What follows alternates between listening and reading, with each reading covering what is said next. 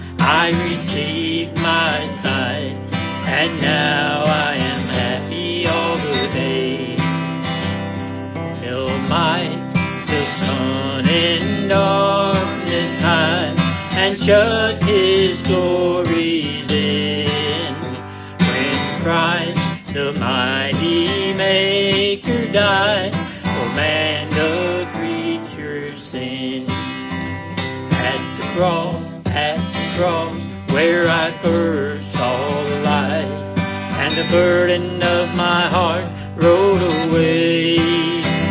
It was there by faith I received my sight, and now I am happy all the day.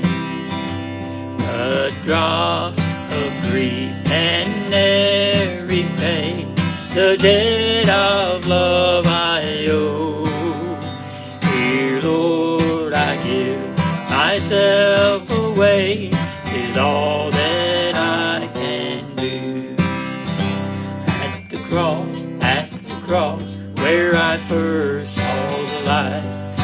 the burden of my heart rolled away. It was there by faith I received my sight, and now I am happy all the day.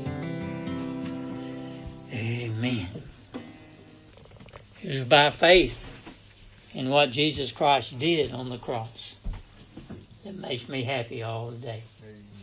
Through pain, through fatigue, through sickness, I'm still happy in my heart because He paid for me an eternal life with Him apart from this flesh that hurts, apart from this flesh that is weak and prone to sin. We're going to leave all this behind. All of it. Praise God. Matthew chapter 8 and verse 1. When he was come down from the mountain, great multitudes followed him, and behold, there came a leper and worshipped him, saying, Lord, if thou wilt, thou canst make me clean. And Jesus put forth his hand and touched him, saying, I will, be thou clean. And immediately his leprosy was cleansed.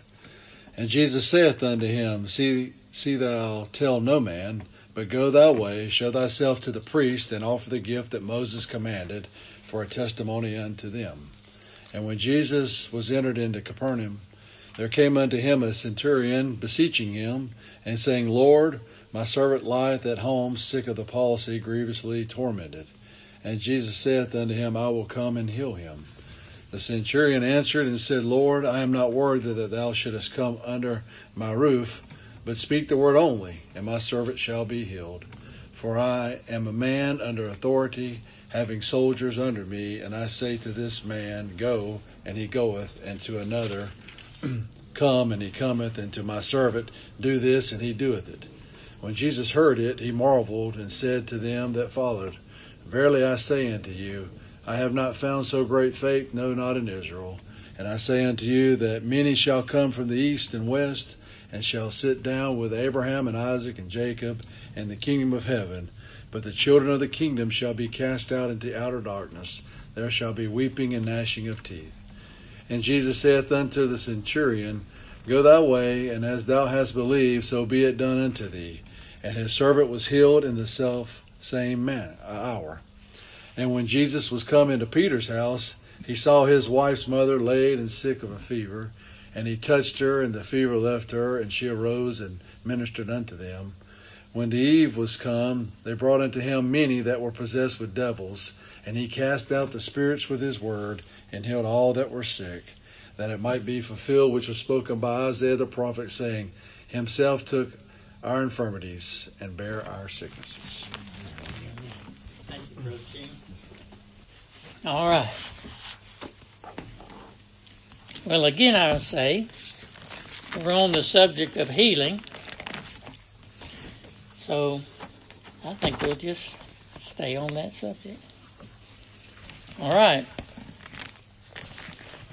So a few weeks ago, we introduced the Lord who heals. And you remember that name in the Old Testament we pointed out uh, is Jehovah Rophe, which spell it, we spell it R O P H E in English. Jehovah Rophe, and it literally means the Lord who heals you. We want to look at that just a little bit this morning. Uh, kind of recap. Uh, it uh, it triggered something in me when Brother Chuck said that uh, there are those who are teaching that God in the Old Testament and God in the New Testament are, are different. They're not. They're not. There's one God in three persons. He is eternal. He's always been. He always will be. He's immutable. He don't change. Why should he? He's perfect in all his ways. It's the same God. Let's just take uh, a little look at that. So the name Jehovah Rophi, the Lord who heals thee, uh, it shows up 60 times in the Old Testament, and we see we saw that uh, one of three things is used. This word is used to express one of three things: to restore, to heal, or to cure. And certainly, uh, that covers all three things that I just previously mentioned fatigue, worn out, tired, in pain, hurt, in sickness. To restore, to heal, to cure. That's the Lord who heals. He created us. You know, he, he asked uh, Moses, who, who made man's lips? And we pointed that out when Moses said, Don't send me to free the children of Israel. I, I don't talk well. I, I don't have a, a good repertoire. I, I, I a good speaker. I'm, I'm slow of speech. God questioned him. And of course, Moses had to admit, Oh, yeah, it was you. You created my lips. You made me like I am because you wanted to. This is how you wanted me to be. It's in our weakness, you know, that God shows His strength. It really is. It's at the end of what we think we can tolerate that we find His strength to go on. It really is. All right. We saw in Isaiah 53. Let's just look at it right quick.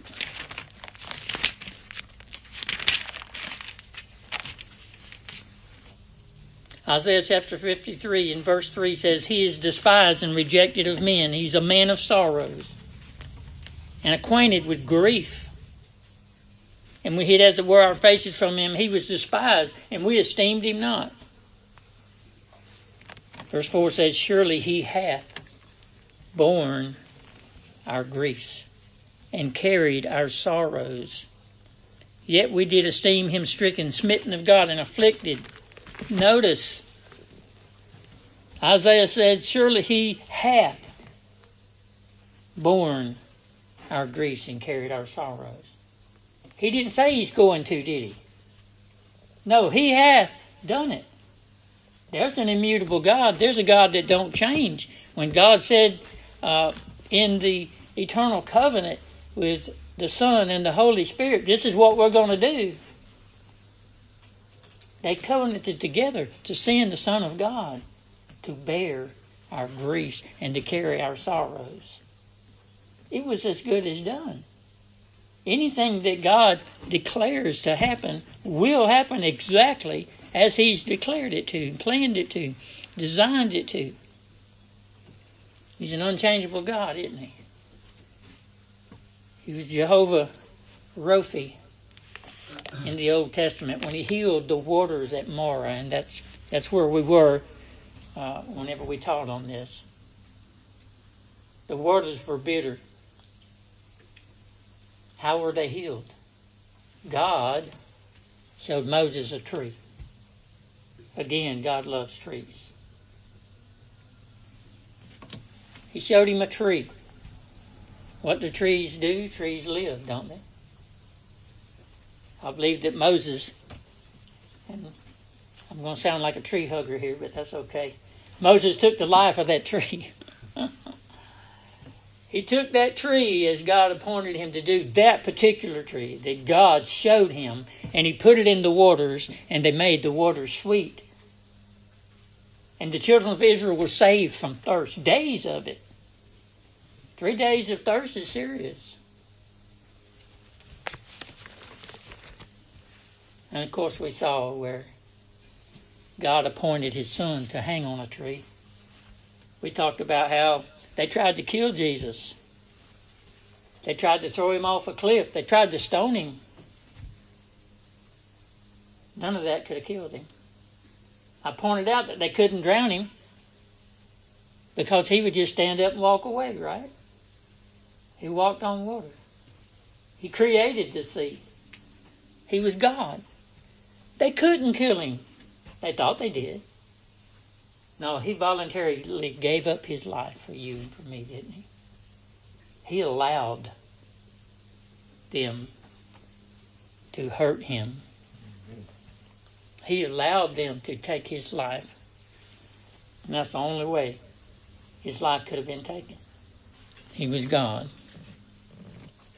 We pointed out back in Matthew 8 in verse 16 when the even was come they brought unto him many that were possessed with devils and he cast out the spirits with his word and healed all that were sick.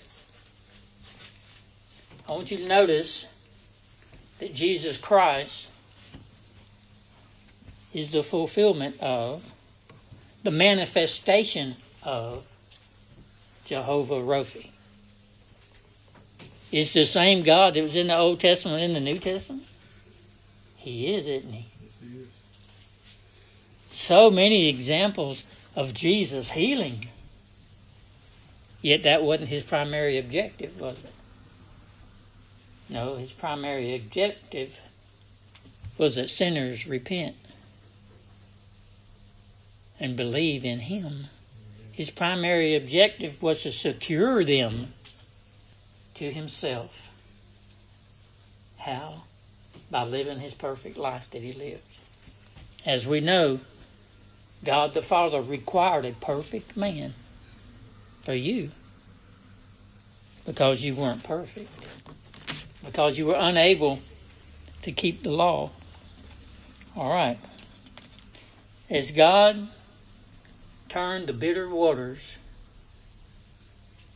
back there in Marah into sweet waters that provided life, and that's what water does. You Can't live without it. He also turns the bitter circumstances of your life into sweet circumstances. As we trust Him and obey Him.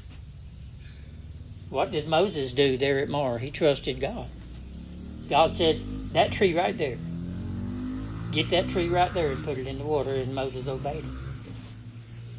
We are to trust in Jesus for healing, aren't we? To depend on Him focus on God who has promised to meet all of our needs.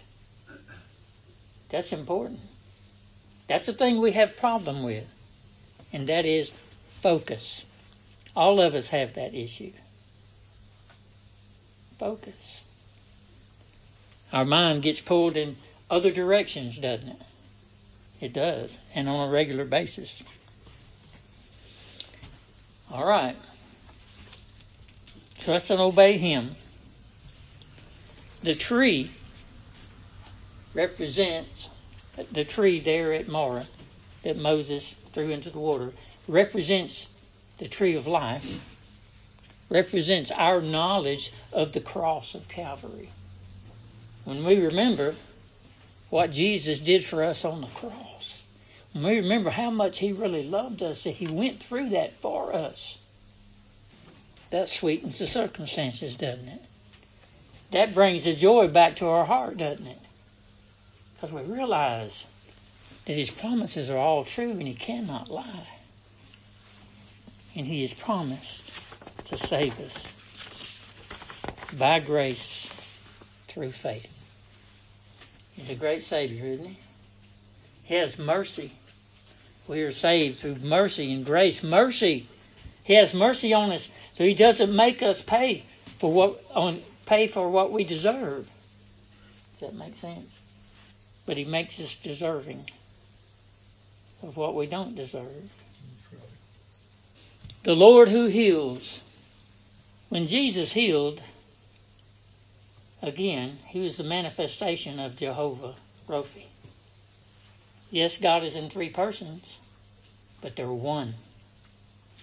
What did Jesus tell the disciples? Said she, disciples said, "Show us the Father." Jesus said, "All this time you've been with me and you didn't recognize me. Why? Why you say, show me the Father? I and the Father are one." Everywhere that Jesus healed, faith was always present. Always. Again, he's the manifestation of Jehovah Rophi, the Lord who heals powerful. He's God on earth, walking on earth among sinful people. All right. Turn with me to the book of John for just a minute. I think it's going to be in chapter, Matthew chapter 8. Sorry about that. Brother Chuck's got me thinking about healing this morning. A lot, of, a lot of us have been sick in the last week. I have. A lot of us have been in pain. A lot of us have been worn out from work. We need the Lord's healing, don't we? Chapter 8. Matthew chapter 8. Verse 5 And when Jesus was entered into Capernaum, there came unto him a centurion looking for him, beseeching him, and saying, Lord, my servant lieth at home sick and of the palsy grievously tormented. And Jesus saith unto him, I will come and heal him. Morning. The centurion answered and said, We're in Matthew chapter 8, verse 8. And the centurion answered and said, Lord, I am not worthy that you should come under my roof. But speak the word only, and my servant shall be healed. For I am a man under authority, having soldiers under me. And I say unto this man, Go, and he goeth. And to another, Come, and he cometh. And to my servant, Do this, and he doeth it. When Jesus heard it, he marveled, and said unto them that followed, Verily I say unto you, I have not found so great faith, no, not in Israel. I want you to notice that the centurion had faith. He had heard of Jesus healing.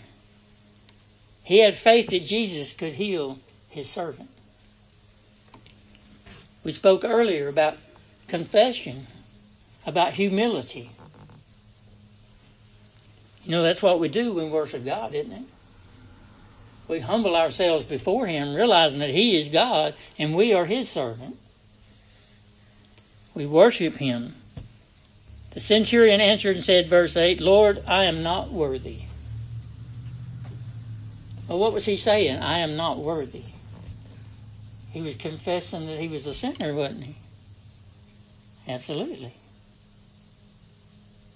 Brother Chuck said earlier that's the first thing you have to confess your sins.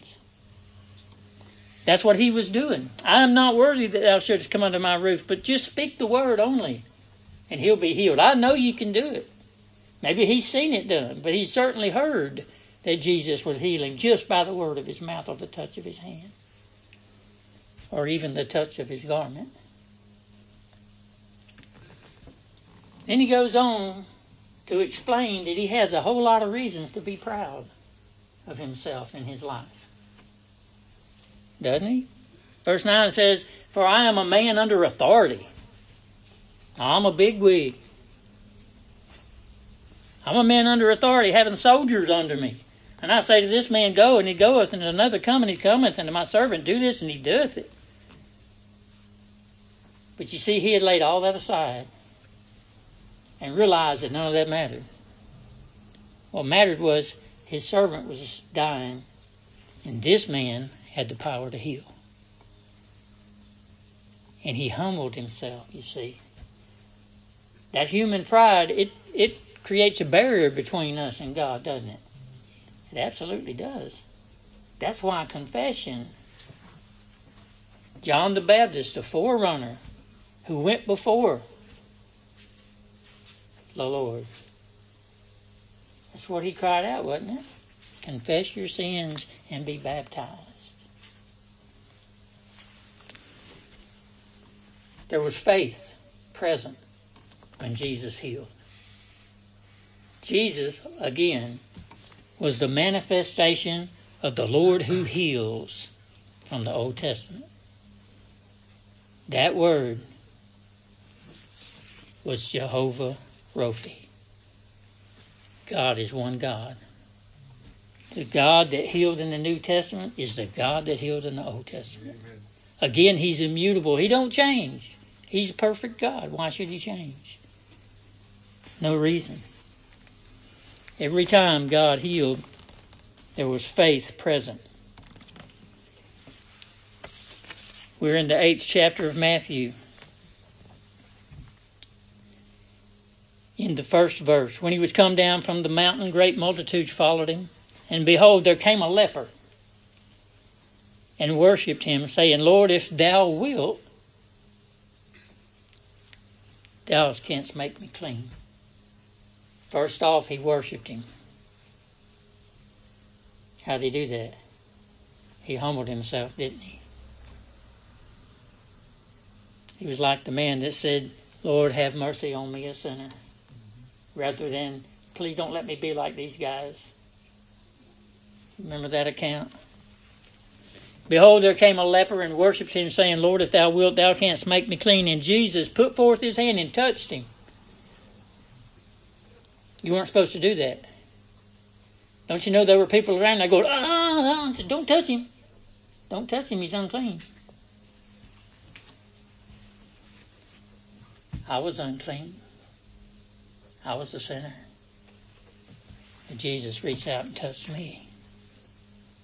And he quickened my heart and saved me. There was nothing I could do for myself. I was undone. All have sinned and fallen short of the glory of God. God had to reach out to me. Why? Because there's a great gulf between me and Him. Because I was born a sinner. Because of Adam transgressing in the Garden of Eden, and that human nature was in me. But it wasn't in Jesus. Because there was no man involved in his birth. That fallen nature did not pass on to him. That was the reason there was a miracle birth there. All right. Jesus put forth his hand and touched him, saying, I will be thou clean. And immediately his leprosy was cleansed. Immediately. See, there was faith present there. Where does faith come from? The Bible tells me that Jesus is the author and finisher of our faith. You believe in him? You ready to accept him as your Savior? Then you can praise God because he put that in your heart. Because dead men can't talk. Dead men can't confess. Lazarus was given life. That's how he got up and obeyed God when the Lord said, Lazarus, come forth. And immediately his leprosy was cleansed. Verse 4, Matthew chapter 8. And Jesus said unto him, See thou tell no man, but go thy way. Notice this. Show thyself to the priest, and offer a gift that Moses commanded for a testimony unto them. In other words, Jesus was telling him, Obey the law. Go unto them and do what you're supposed to do. Present yourself to them. I didn't finish what happened to the servant of the centurion. The Lord said, I have not found so great faith, no, not in all of Israel, at the end of verse 10, chapter 8 of Matthew. 11 says, And I say unto you that many shall come from the east and west, and shall sit down with Abraham and Isaac and Jacob in the kingdom of heaven. But the children of the kingdom shall be cast out into outer darkness. There shall be weeping and gnashing of teeth. Then Jesus said unto the centurion, Go thy way, as thou hast believed, so be it done unto thee. And his servant was healed in that self same hour. And when Jesus was coming to Peter's house, he saw his wife's mother laid sick of a fever, and he touched her hand, and the fever left her, and she arose and ministered unto them. I said that faith was always present when Jesus healed. Well, it doesn't say that she believed. She was down with a fever. Where was the faith? Faith was in Jesus Christ, wasn't it? Jesus Christ had faith greater than the size of a mustard seed. He could have moved mountains if he wanted to. He's a great Savior. I hope you realize this morning that your only hope lies in Jesus Christ. He is the cornerstone of the spiritual house that God has built and is building. He is the rock. If you build your life on the rock of Jesus, you'll be like the wise man that built his house on the rock. And the storms came, and the winds and the water crashed on that house and it didn't move. Oh, but don't be like the foolish man that the Lord describes who built his house on the sand, on something that wouldn't hold up during the storm. But let me tell you that your faith that comes from God in Him will stand when the storm of God's righteous judgment comes upon this earth and upon sin. If you're counting on Jesus Christ, you can trust. You can trust Him that you will be saved. And you'll spend eternity finding out more and more about Him and His great majesty. He's a great Savior.